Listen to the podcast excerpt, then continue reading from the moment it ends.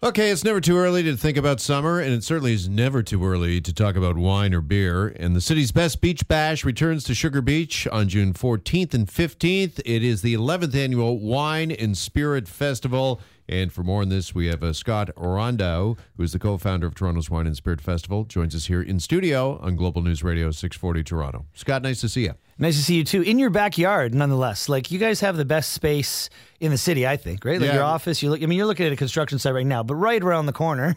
Yeah, For- steps away. Yeah, amazing. We've got uh, Amazing. Sugar Beach, of course. You Yeah. know, it's funny you mentioned that because I always joke with folks because uh, I do the morning show on Global Television. you have uh, a good view from over there. Yeah. It's that's the difference between TV and radio.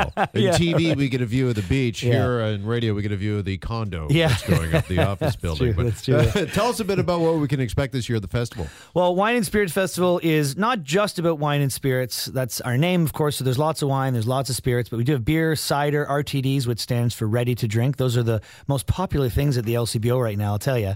Uh, and actually, on the LCBO uh, point, we have uh, the LCBO Rose Wine School this year, which is really cool, complimentary with your first come, first serve, because there's only like 50 seats or something. But with your your uh, admission to the festival, you get to hang out and try a bunch of rosés, and they're paired with food. We also have a cocktail class this year.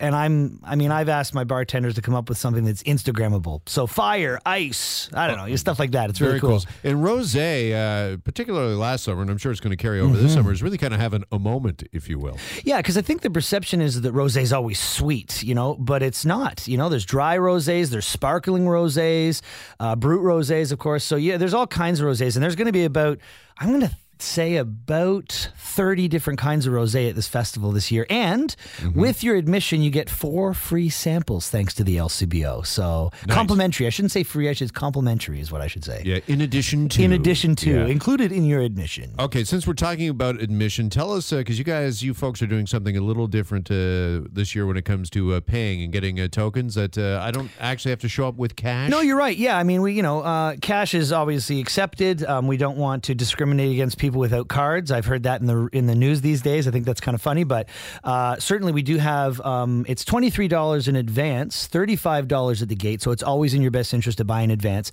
But in terms of tokens, yeah, you can buy a physical token. Uh, you know, you put down ten bucks, you get five tokens. They're worth two dollars each, and then you, you that's your currency around the festival. But you also can, yeah, download the Token mobile app, which is a digital token. So you, you sign up, you put your credit card in. Every there's an app for everything these days, right? Absolutely. But these guys are great, and, and actually we we adopted it last year, and I'd say almost fifty percent of the people did it.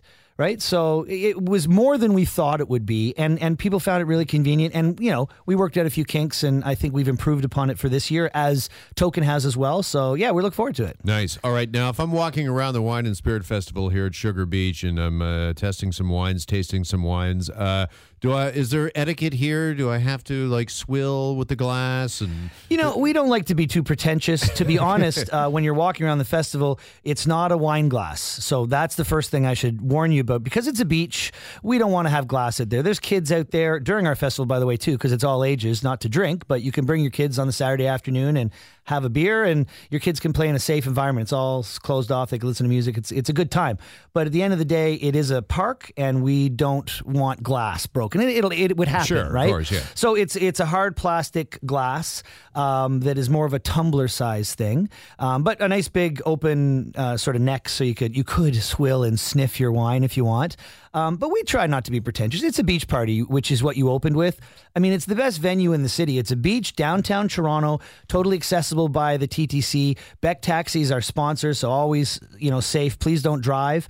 Uh, if you end up coming down and driving, find a safe way home. Like I said, there's lots of options, but you know it's really cool. It's it's it's a fun day. I mean, Oh, yeah. everybody tells me it's their favorite event. I mean, sure they're talking to the the founder and owner, but you know I think they mean it. Yeah, well, you know what? I got to tell you, it's kind of a few tough days around here in this building, particularly leading up to it, because uh, you see all the signage and all the vendors uh, coming in. Yeah. And it's just like you can see people up on the fourth and fifth floor. It's like Pavlov's dog, right? They just start Yeah, drooling. It's like, absolutely. oh, we got the wine festival coming. Absolutely. Tell us about uh, some of the ticket sales are going towards the Canadian Music Therapy Trust Fund. Uh, how'd you pick that uh, as a charity, Well, and what's it all about? Yeah, no. So I've been on the board um, for that charity for probably close to 15 years.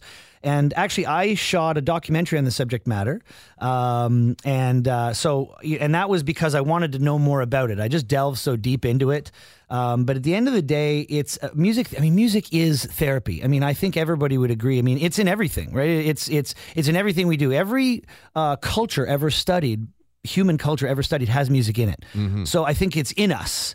Um, but the you know the low hanging fruit, I always tell people there's three things uh, that trigger the reward system. One is food. Okay, right. So that's for you needed for survival, of course. Basic necessity, right? sure, Second yeah. thing that triggers the reward system, which is in our bodies and billions of year old years old, if you if you will, uh, is sex. Mm-hmm. Also, you know, so it releases those endorphins. That's the reward system. The third and only thing that triggers the reward system, music. Music, yeah. So th- that I mean, I, that comes right from uh, a, a brain scientist out of Montreal, a place called BRAMS, and he's like, that begs the question: Is music necessity for life? And I think it is. And of course, music therapists, credited music therapists around the world would say so as well. So Yeah, well, listen, you are singing to the choir, so to speak, There here. go, because I mean, I'm such a huge uh, Yeah. music uh, fan, and it's funny when you put on a certain song. I don't care what kind of day you're having. Yeah. When it's your pick me up song, or it's just got a great beat or a great message, you're right. It can completely change your day and your mindset. Yep, I, I'm, I'm getting shivers right now thinking about that moment for sure. Yeah. What's the I song for you that really would pick you up? Well, actually, this morning uh, I watched this crazy America's Got Talent thing.